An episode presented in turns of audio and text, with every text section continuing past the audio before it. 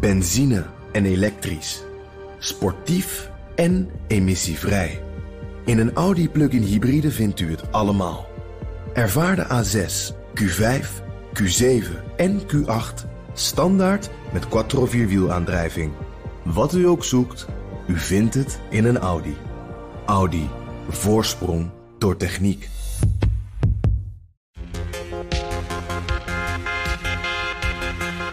Amerika heeft natuurlijk zelf ook een beetje boter op zijn hoofd met betrekking tot uh, CO2-uitstoot bij de productie van bijvoorbeeld schaliegas. Dan worden zij in feite net zo behandeld als Rusland in de EU. En dat zou eigenlijk ook zo moeten.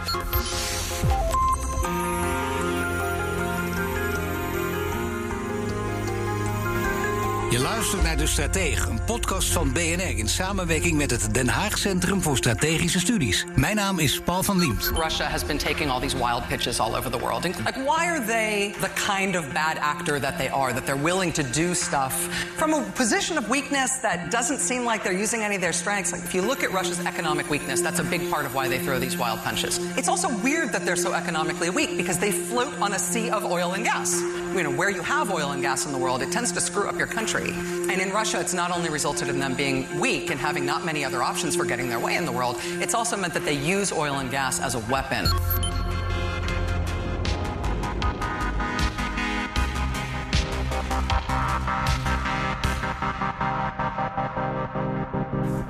En olie zijn voor Rusland onmisbaar om het land draaiende te houden. De Russen hebben zich er volledig van afhankelijk gemaakt. Maar dat businessmodel is niet eeuwig houdbaar. Zeker niet nu de landen aan wie de Russen hun gas en olie verkopen bezig zijn met een energietransitie. Wat betekent dat voor Rusland zelf en voor Vladimir Poetin en zijn entourage? En hoe zit het met Nederland en de EU? Is het Nederlandse belang op dit gebied hetzelfde als dat van andere Europese landen? En hoe zouden we ons richting Rusland op moeten stellen? Dat ga je horen in deze aflevering van De Strateeg van mijn gasten Lucia van Geuns. Onderzoeker met betrekking tot energiemarkten met een voorkeur voor olie en gas. En Jillis van den Beukel. Van huis uit geofysicus en tegenwoordig energieanalist.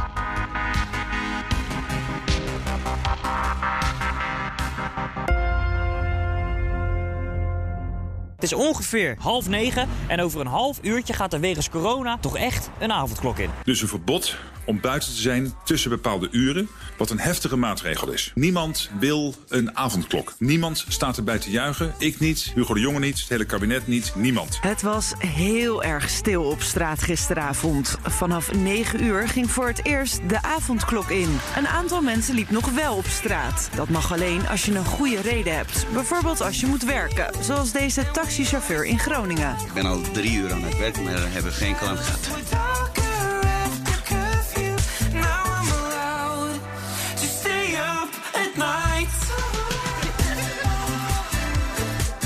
Ja, we leven in, een, in, we leven in Nederland met een avondklok. En dat klinkt meer als een maatregel voor het land waar we het vandaag over gaan hebben. Maar hebben jullie je leven heel erg moeten aanpassen vanwege die avondklok, Lucia? Nou, eigenlijk helemaal niet, uh, Paul. Ik, uh, ik ben al vrij, uh, zeg maar, opgehokt in de zin dat ik wel af en toe naar buiten kom en dan vooral een beetje wandel. Maar s'avonds niet. Ik heb ook geen hond. Dus ja, nou ja, dan ben ik maar gewoon thuis. Ja, die avondklok kan niet lang genoeg duren als ik het zo hoor. nou, eigenlijk niet hoor. Ik vind, het, ik vind sowieso het hele, het hele pakket mag van mij wel over zijn, maar het is nu helemaal zo. En heb jij je leven door de avondklokken flink moeten aanpassen, Jillis? Geen wilde feesten meer? Uh, in Appelska, wilde feesten? Nou, dat valt wel mee. uh, nee hoor, ik, ik loop overdag graag over de hei of door het bos. En verder schrijf ik. En ja, ik denk dat er voor mij heel weinig verandert.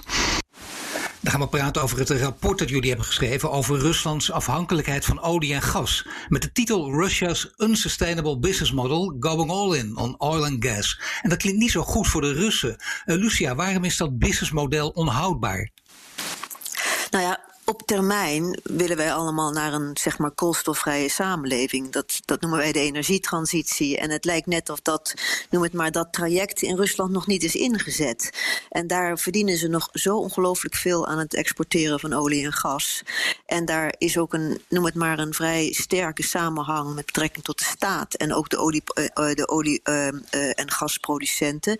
Dat het lijkt dat zij daar erg tevreden mee zijn. Dus daar is lopen als het ware uit fase met waar met name de westerse wereld, zoals Europa, maar ook, ook nu Amerika en ook zelfs China mee bezig zijn om toch zeg maar in kader van het, van het klimaatakkoord in Parijs proberen om, om weg te gaan van fossiele brandstoffen. Ja, dus uh, kan Rusland zichzelf veranderen om naar een nieuw businessmodel te gaan? Uh, kunnen wel. Maar, en, en, en, en een aantal Russen wil dat ook. Zeg maar uh, de, de middenklasse, de, de, de wat meer liberale mensen in Moskou, de Medvedevs van deze wereld, die willen dat wel. Maar Poetin en de kring van mensen rondom Poetin heen, ja, die zie je dat eigenlijk uh, niet, uh, niet, niet, niet echt willen. in ieder geval is er de constatering dat ze hun ogen sluiten voor de energietransitie. ze hebben recent een nieuwe energiestrategie uitgebracht tot aan 2035. Nou, en dat gaat alleen maar over hoe houden we onze olieproductie op peil en uh, wat gaan we doen met gas om er meer aan te verdienen. Nou, LNG uh, vooral. En ja, ik denk dat je voor een, uh, ja, voor een economie die zich ontwikkelt op andere gebieden, IT, maakindustrie van allerlei soorten, ja, je toch een beetje een ander soort samenleving nodig hebt. Een, een meer open samenleving met meer connecties met het Westen met een uh, ja, toch fatsoenlijke rechtspraak en minder corruptie. Ja, dat is echt heel veel gevraagd inderdaad. Uh, daar zie je het voorlopig nog niet uit. Maar, dat is voor, voor Poetin heel veel gevraagd, denk ik. Zeker. Even een paar feiten op een rij. Hè. Hoe groot is Rusland nu op het gebied van olie? Samen met Saudi-Arabië en de VS, nou ja, dat zijn de top drie. Zo rond de tien en vorig jaar voor de corona-productieverminderingen zelfs 11 miljoen vaten per dag. Dus een van de top drie producenten, die zijn ongeveer even groot. Waarom is het zo lastig voor Rusland om de productie op, op uh, deze hoogte te houden, zoals die nu is? Nou, Saudi-Arabië heeft het voordeel, die hebben ongekende reserves. Die hebben met hun huidige productie hebben ze genoeg voor 60 of 70 jaar. En dan kijk je alleen naar de bewezen reserves. Uh, Amerika, ja, dat heeft de inventiviteit. Die hebben schalieolie uh, voor elkaar gekregen. Dat is een enorme technische prestatie. Wat je daar ook verder van denkt op klimaatgebied. Ja, en Rusland is geen Saoedi-Arabië. Die hebben nog voor ongeveer 20 jaar reserves. Maar je ziet het moeilijker worden om nieuwe olie- en gasvelden, of nieuwe olievelden met name daar te vinden in Rusland. En dat wordt ook steeds uh, duurder. Uh, tot nu toe waren hun kosten ongeveer 20 dollar per vat. Nou, de schatting is dat het over 10 jaar ongeveer 30 dollar per vat is. Ja, dan hebben we in ieder geval de olie in kaart. En hoe zit het dan precies met gas voor Rusland? Dat voor gas heel andere problemen hebben. Uh, ze hebben de grootste gasreserves ter wereld. Hè. Voor olie zijn ze nummer 7, voor gas zijn ze nummer 1. Ja, en daar is het probleem van niet hoe produceer je dat gas. Ze hebben genoeg. Maar hoe transporteer je het? Gas is veel minder makkelijk te vervoeren dan olie.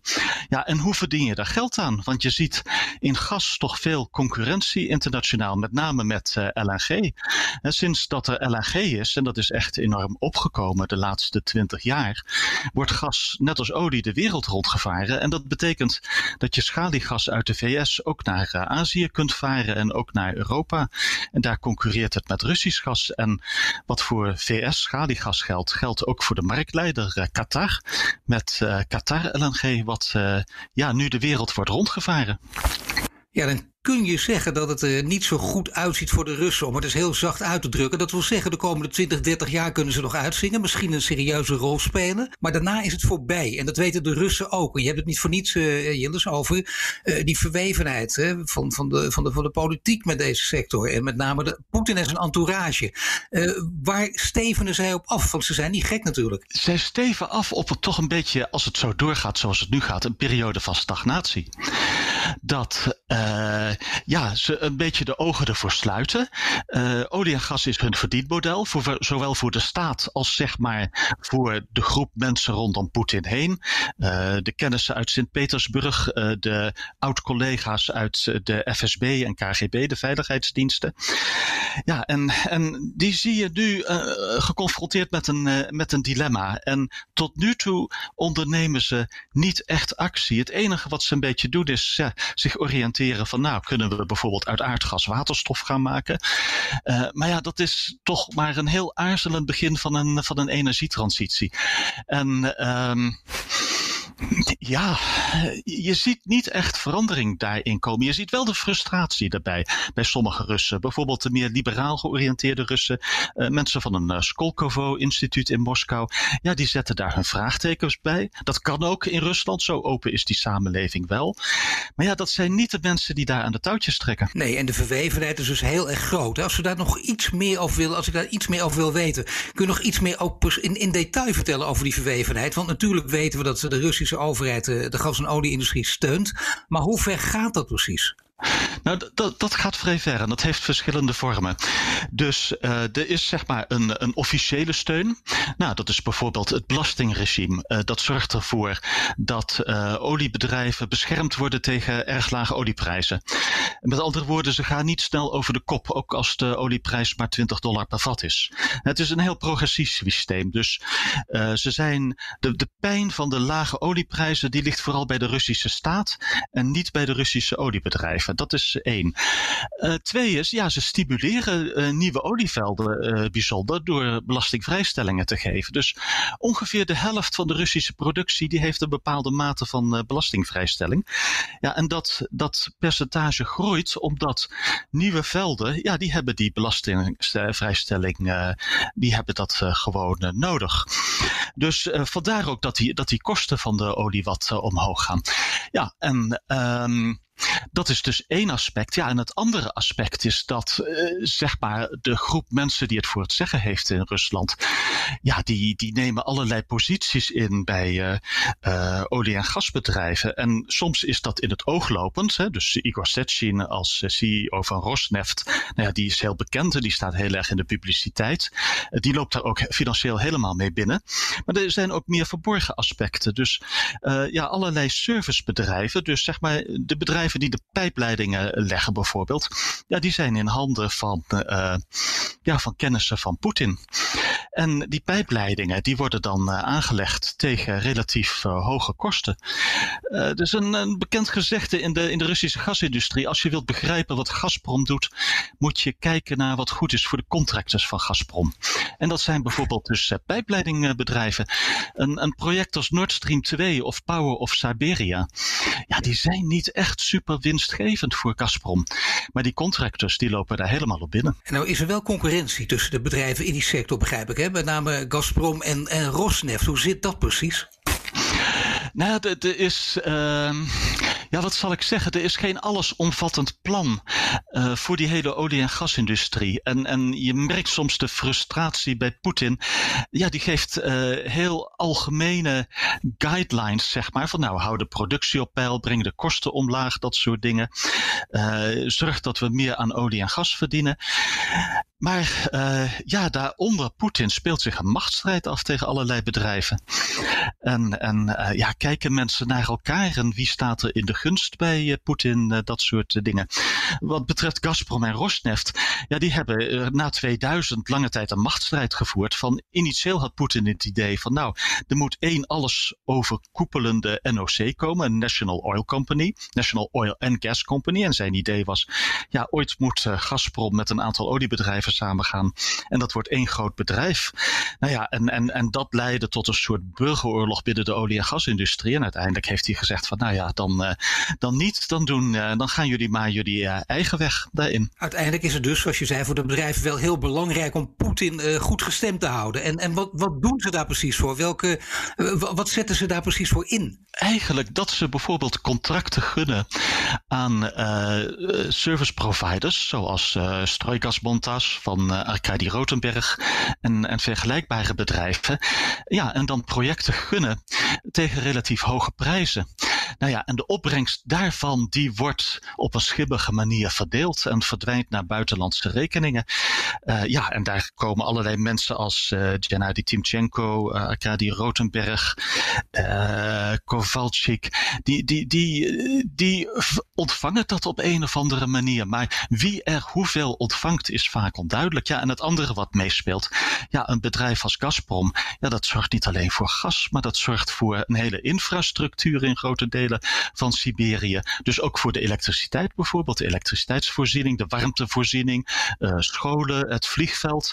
Ja, dat wordt vaak, uh, hoort dat bij een soort uh, secundair ja, arbeidsvoorwaardenpakket is niet het juiste woord, maar wat ze doen voor verschillende provincies. En moeten doen. Dat wordt van hen verwacht. Nu is het heel duidelijk, hè? er is een heel groot verschil hier tussen de lange en de korte termijn. Eh, landen zijn op korte termijn nog steeds behoorlijk afhankelijk van, van Russisch gas en olie door de energietransities. Maar Lucia, wat betekent het voor de relatie tussen Rusland en de EU over die afhankelijkheid van Russisch olie en gas die minder gaat worden? Ja, nou, op, dat is op termijn. Hè. Je praat dus over de ja. komende 10, 20 jaar zal die aardgasvraag uh, ten aanzien in Europa nog niet eens zo enorm afnemen. Die gaat zelfs nog een beetje omhoog, omdat er natuurlijk weg wordt gegaan van kolen, weg wordt gegaan van nucleair. En dat betekent dat dat uiteindelijk wordt ingevuld nu straks door bijvoorbeeld aardgasgestookte elektriciteitscentrales. En dus wat dat betreft zullen de komende 10, 15 jaar de vraag naar aardgas nog best groot zijn. Dus die importbehoefte blijft ook nog, zowel pijpleidinggas, bijvoorbeeld uit, uit Rusland, maar ook uit Noorwegen. En ook vloeibaar aardgas, dus LNG, wat al genoemd is. En dat komt voor een deel ook uit Rusland, hè, met name Jamal. Dat, dat, dat is dan uh, een, uh, zeg maar de, de nieuwe aanvoerlijn. Natuurlijk ook de Verenigde Staten. En maar daar zit, zit Rusland toch, sorry, daar zit Europa toch nog wel een beetje in een spagaat. Hè. Ze hebben een, een hele duidelijke, noem het maar, wederzijdse economische relatie. Ze zijn ook echt economisch van elkaar afhankelijk. Want die, die, die, die pijp, dat pijpleidingsgas is echt nodig nog in de komende decennia voor, uh, voor Europa. En vooral ook voor Oost-Europese landen, maar ook voor West-Europa. En ook voor Nederland in dit geval. Hè, want wij zijn natuurlijk ook nu een netto-importeur geworden. en tegelijkertijd politiek uh, zijn we er natuurlijk over een hele hoop dossiers helemaal niet eens. Dus daar, daar is een soort van spagaat. Hè. Aan de ene kant uh, is er, zijn er geopolitieke spanningen en zelfs ook sancties die zijn opgelegd ten aanzien van, van Rusland bijvoorbeeld bijvoorbeeld nog in verband met de, met de Krimcrisis. En tegelijkertijd uh, uh, zijn wij wel economisch uh, erg van elkaar afhankelijk. Nu kun je zeggen in cijfers, onze gasafhankelijkheid van, van Rusland wordt groter. Hè? Is nu 40% van het gas dat nu in de EU verbruikt wordt, komt uit Rusland. De komende 10, 15 jaar, waar gaat het heen dan? Want dan hebben ze meer, nou, dan wordt het 50, 60%. Dat soort termen, dat soort nou, aantallen moet je aan denken? Dat, dat, dat is niet gezegd. Uh, uh, als je kijkt naar de, de vraag in Europa naar gas, zal dat waarschijnlijk relatief stabiel blijven. Um, en daarvan is inderdaad een kleine, een derde, ik denk nog niet precies 40 procent, maar misschien het hangt er vanaf hoe je Europa natuurlijk definieert. of het EU is of Europa, geografisch dan. maar al met al, een heleboel van die importen komen nu, dat is ongeveer 200 miljard kubieke meter, komt uit Rusland. En of dat op termijn echt enorm toe gaat nemen, hangt, hangt van de, de, de, de, internationale markt, de LNG, af.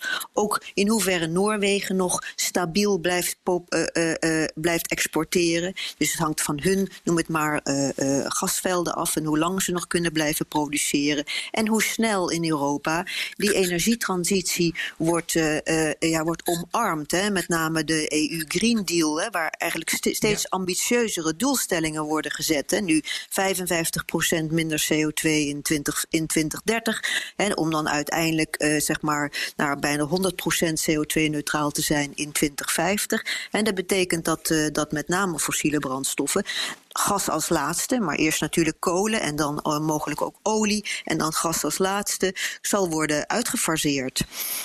Ja, tegen die tijd. En zover is het trouwens nog niet weg. Uh, overigens, als we praten over Europa, laten we het dan even over, vooral over de EU hebben. Uh, en dan vooral ook de vraag uh, werpt zich op: hebben we allemaal hetzelfde belang binnen die EU? Op heel veel terreinen niet, maar hoe ligt het hier? Hebben individuele landen ook hele individuele belangen die uiteenlopen? Nou ja, eigenlijk wel. En je kan dat misschien ook wel een beetje op Nederland richten. Wij zijn toevallig nu ook bezig met een, uh, met een, met een rapport waarin we kijken naar de, noem het maar, de politieke dilemma's waar Nederland nu voor staat. Nu, zij ook, uh, nu wij dus ook importafhankelijk worden en een heel groot deel van die import komt uit Rusland.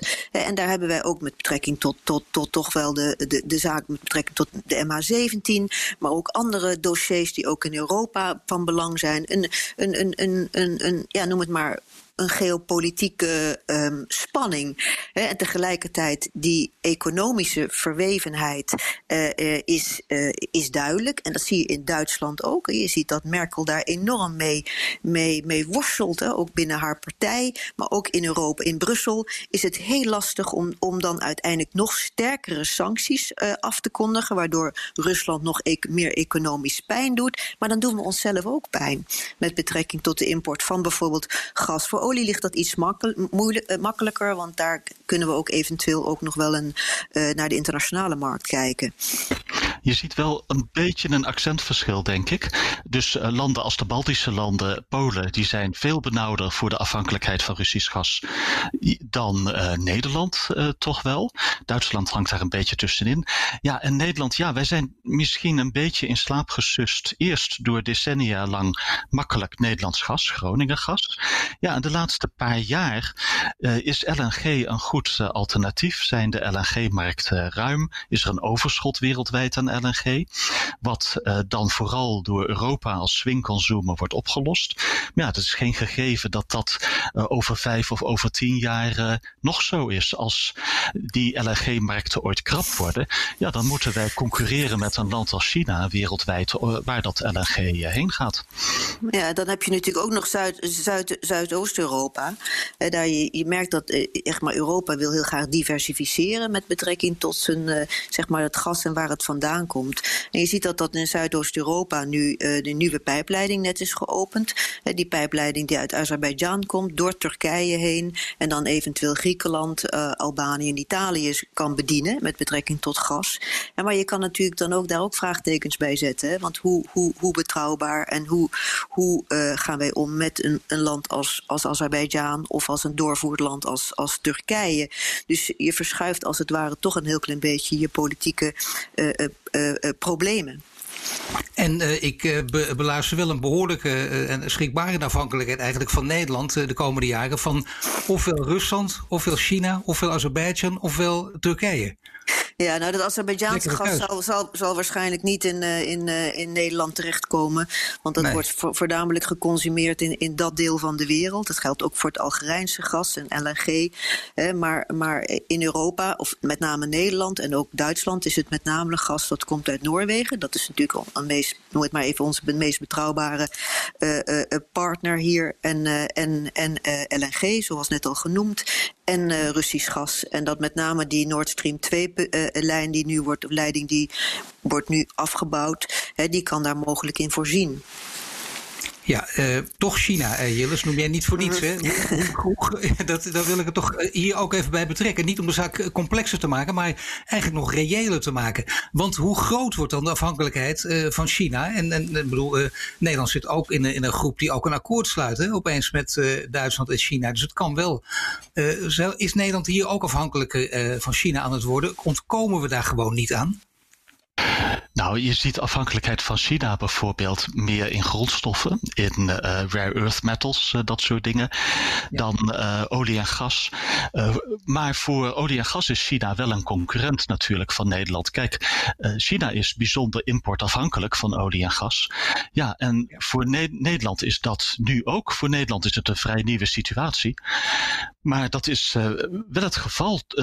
wij gaan, en dat is niet alleen Nederland, maar ja, Noordwest-Europa als geheel gaat nu uh, zeg maar een 15, 20 jaar tegemoet.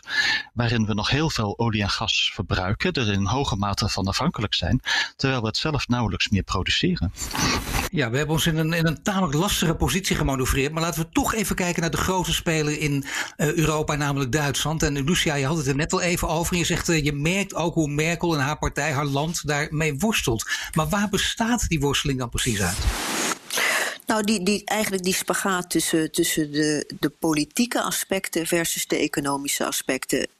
Duitsland is een land wat op dit moment met betrekking tot de energietransitie voorloopt in zon en wind. Maar met betrekking tot nucleair heeft besloten om hun, een, een, eh, hun nucleaire uh, um, elektriciteitscentrales uit te schakelen over een paar jaar. En ook met betrekking tot kolen willen ze in de loop van de komende decennia die kolencentrales uh, uitschakelen. Dat betekent dat daar een vervanging voor moet komen. En dat, dat zal niet door wind en zon alleen kunnen worden ingevuld. Dus zij zijn afhankelijk van de import van gas om aan elektriciteit en ook aan voor een deel ook warmte in, in huizen te kunnen voldoen. dus, dus er is een importafhankelijkheid en die wordt alleen maar groter voor Duitsland. Net als die in, eigenlijk in Nederland ook alleen maar groter wordt, al naar gelang we steeds minder gaan produceren in Groningen. En dat is in 2022 ook afgelopen. Maar aan de, aan de, aan de politieke, aan, zeg maar politiek gezien, kijk naar nu ook met wat er met Navalny allemaal aan de, aan, aan de orde is, zitten ze in een spagaat. Want wat zijn nou eigenlijk de beleidsinstrumenten die een land als zowel Duitsland heeft, maar ook Nederland of Europa als geheel, of de EU als geheel, ten aanzien van Rusland om hun op een, een of andere manier, met maar economisch uh, pijn te doen. En, en dat is lastig. Kijk, de economische sancties die doen wel enigszins pijn, bijvoorbeeld in exploratie en nieuwe technologieën, et cetera. Maar voor de rest weet Rusland er eigenlijk heel goed omheen te werken, om het maar even zo te noemen. En er zijn weinig, noem het maar, andere mogelijkheden, anders dan uh, versneld die energietransitie in te zetten, versneld minder afhankelijk te worden van gas. Maar dat gaat echt nog tientallen jaren, zeker 10, 15, 20 jaar duren. Ja, Duitsland. Dat, ja, uh, het grappige van Duitsland is, ze verbruiken op dit moment ongeveer 90 miljard kub gas per jaar. De schatting in 2030 is dat dat gestegen zal zijn tot ongeveer 110. Uh, omdat ze van kolen en nucleair afgaan. Het andere interessante van Duitsland is, het is een van de weinige landen in Europa die niet zelf LNG importeert. Uh, Nederland, België, Frankrijk, Engeland hebben allemaal één of meerdere LNG-importterminals staan. En Duitsland heeft er geen één. Denkt er wel over om ze te gaan bouwen. En dan zie je het dilemma van wil je nog fossiele infrastructuur aanleggen voor een beperkte periode van slechts 10 of 15 jaar. Ook commercieel begint dat al moeilijker te worden. het is misschien hard nodig op de korte termijn. Ja. Maar, maar waarom, waarom heeft Duitsland dit niet gedaan? Ze zijn nu aan het bouwen, maar waarom? Uh, Duitsland was uh, een, een, een pijpleiding country, echt. Die bouwde ook mee aan die, aan die grote pijpleidingen uit, uh, uit West siberië Dat was eigenlijk een gezamenlijk Russisch-Duits eh, project, die pijpleidingen. Nee, maar gezien de, laten we zeggen, tegenstrijdigheden die hier spelen en, en, de, en de mogelijke conflicten, zullen ook Duitsers gedacht hebben in scenario's, meerdere modellen, maar blijkbaar niet aan LNG gedacht. Tot nu toe niet. Daar wordt nu wel aan gedacht. Er zijn plannen voor uh, drie uh, importterminals uh, zelf. Of die alle drie van de grond komen is een ander verhaal. Want ja, die, die commerciële partijen die, die kijken nu van hoeveel interesse is in de, in, in de markt. En die interesse in de markt die is er wel, maar voor een beperkte periode. Zou je kunnen zeggen dat um, in dit dossier, en je kunt het op meerdere dossiers misschien ook toepassen, maar in dit dossier het heel belangrijk is om zoveel mogelijk landen binnen de EU op één lijn te krijgen? Of zou dat nog steeds weinig uithalen? Dat, dat is het zeker. En de EU heeft natuurlijk ook best wel het een en ander gedaan met hun uh, liberalisatie van de gasmarkten uh, en het ervoor zorgen dat er uh, geen verticale integratie meer is van upstream tot en met downstream voor gasbedrijven. Ja, is de, zeg maar, de macht van Gazprom en de pricing power van Gazprom echt wel verminderd. Wat dat betreft is er wel vooruitgang geboekt. Maar je ziet wel hoe verschillend zeg maar, een land als Polen tegen Rusland en Russische gasafhankelijkheid aankijkt vergeleken met Nederland bijvoorbeeld of België. Ja. Nee, dat, dat is precies hè, zoals het op veel uh, dossiers in de EU gaat, uh, hier op een andere manier, maar ook weer het geval. Maar wat zou het grote voordeel, wat zou het grote voordeel zijn, Lucia, om meerdere landen binnen de EU hier op één lijn te krijgen? Of is het, nogmaals mijn vraag ook voor jou, of is het misschien hier niet nodig? Nou ja, ik denk dat je inderdaad wel een onderscheid moet maken tussen Noordwest-Europa en Zuidoost-Europa. Wij zijn ook de grootste, noem het maar, gebruikers van gas in Noordwest-Europa. Maar ik denk een ander aspect dat we nog niet benoemd hebben, zijn de, de milieudilemma's. Kijk, een, een van de aspecten waar de EU mogelijk wel degelijk een, een, zoem het maar, een vuist kan maken ten aanzien van gas uit Rusland, is hun te meer, meer, te, eh, meer de CO2, of noem het maar de methaan of de greenhouse gases, de, de broeikasgassen in te prijzen. En verplichten om dat in te prijzen. Kijk, nu is het zo dat, dat je eigenlijk kan stellen dat wanneer je gas importeert vanuit Rusland maar dat geldt ook een beetje voor LNG, of zeker ook voor LNG, dat er een veel hogere CO2-footprint of een eh, voetafdruk op staat. Het is, je kan bijna zeggen dat het 30% meer CO2-uitstoot uh, uh, heeft gegenereerd dan wanneer je het bijvoorbeeld zelf zou produceren in Nederland of in, de, in Noorwegen of in de UK. Want daar hebben we hele strenge, noem het maar, regulering met betrekking tot het produceren van gas. Uh, en dat betekent dus je importeert gas. Dat is weliswaar de schoonste fossiele brandstof. Maar tegelijkertijd importeer je ook twee CO2-print. Omdat het zo'n enorme lange weg heeft moeten afleggen. Hè, met duizend kilometer aan, aan, aan duizenden kilometer aan pijpleiding. dus en, en ook in de productie zelf eh, zijn ze in, in Rusland veel slordiger dan bijvoorbeeld hier in de Noordzee of, of op land. En daarin zou je kunnen bedenken, en dat, daar wordt ook op dit moment echt wel heel erg veel over nagedacht, om die, om die CO2-footprint veel meer in te prijzen wanneer jij je gas aflevert aan de grens van een land die dat wil importeren. En daar kan EU, eh, de EU mogelijk wel een vuist maken. Ja, dat kan de EU een vuist maken, maar wie, wie, zou daar dan, zou dan toch ook zelfs ook door de misschien wat lastige positie, maar ook hier Duitsland dan het voortouw moeten nemen? Nou, de EU, eh, de EU zelf misschien, die zijn bijvoorbeeld wel degelijk aan het nadenken over dingen als een EU carbon border tax en uh, regulering voor ook wat we aan gas binnenhalen in de EU. Dat we uh, bijvoorbeeld van LNG uh, vrachten vragen dat er een soort certificaat bij komt van nou ja, hoeveel broeikasgassen zijn er uitgestoten bij de productie en het vervoer van het gas. En dat, je, zou zelfs, je zou zelfs kunnen overwegen een extra paragraafje toe te voegen aan de Green Deal. En er is in ieder geval een extra rapport over aan toegevoegd. Uh, wat, wat specifiek op dit soort dingen ingaat. Alleen het probleem is van ja. Uh, carbon border taxen zijn uh, moeilijk met, met, met organisaties als een World Trade organisatie erdoor te krijgen. maar het krijgt wel steeds meer de publiciteit. twee weken geleden is er bijvoorbeeld de nieuwe methane tracker van het Internationaal Energieagentschap gepubliceerd. En dan laten ze ook de, de plaatjes zien van de uitstoot van methaan wereldwijd, gerelateerd aan de olie- en gaswinning. Nou ja, en dan zie je al die lichtjes oplichten in Rusland en in Siberië. En je ziet zelfs het verloop van de pijpleidingen en de grote compressorstations waar gas dus, uh, dus lekt. Dat zijn ja, de grote lekpunten, zeg maar. Ja, Lucia, is, het, uh, is, is, is dit de mogelijkheid? Dus hè, gewoon de toevoer, de, laten we zeggen, laat de EU het zelf gewoon, als, laat de EU zelf het voortouw nemen. En dus ook heel krachtig de komende jaren gaan ageren. Want het is, je kunt die niet twintig jaar achteroverleunen.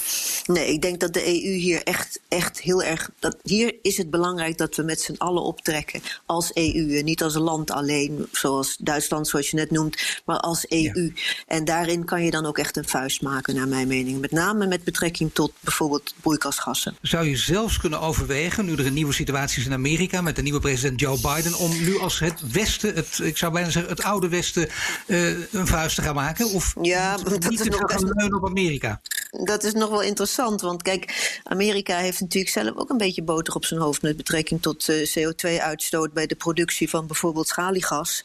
Uh, en zij doen ook aan LNG. Dat heeft natuurlijk ook een enorme CO2-voetafdruk, als je wilt. Dus daar dan worden zij in Amerika feite net zo zelf ook een beetje boter behandeld als, als Rusland in de EU. Dat zou eigenlijk de productie van bijvoorbeeld schaliegas. Hoe kijk jij naar de worden zij in feite net zo behandeld nou, als Rusland in de EU. Is dat Macron bijvoorbeeld ervoor gezorgd heeft dat er uh, uh, een paar weken geleden één enkele LNG-lading vanuit Amerika geweigerd is.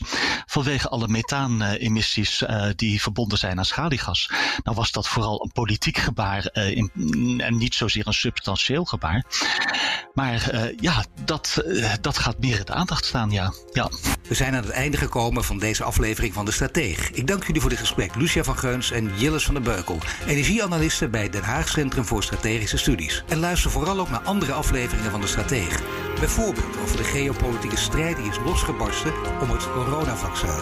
Tot de volgende keer. Benzine en elektrisch. Sportief en emissievrij. In een Audi plug-in hybride vindt u het allemaal. Ervaar de A6, Q5, Q7 en Q8 standaard met quattro vierwielaandrijving. Wat u ook zoekt, u vindt het in een Audi. Audi. Voorsprong door techniek.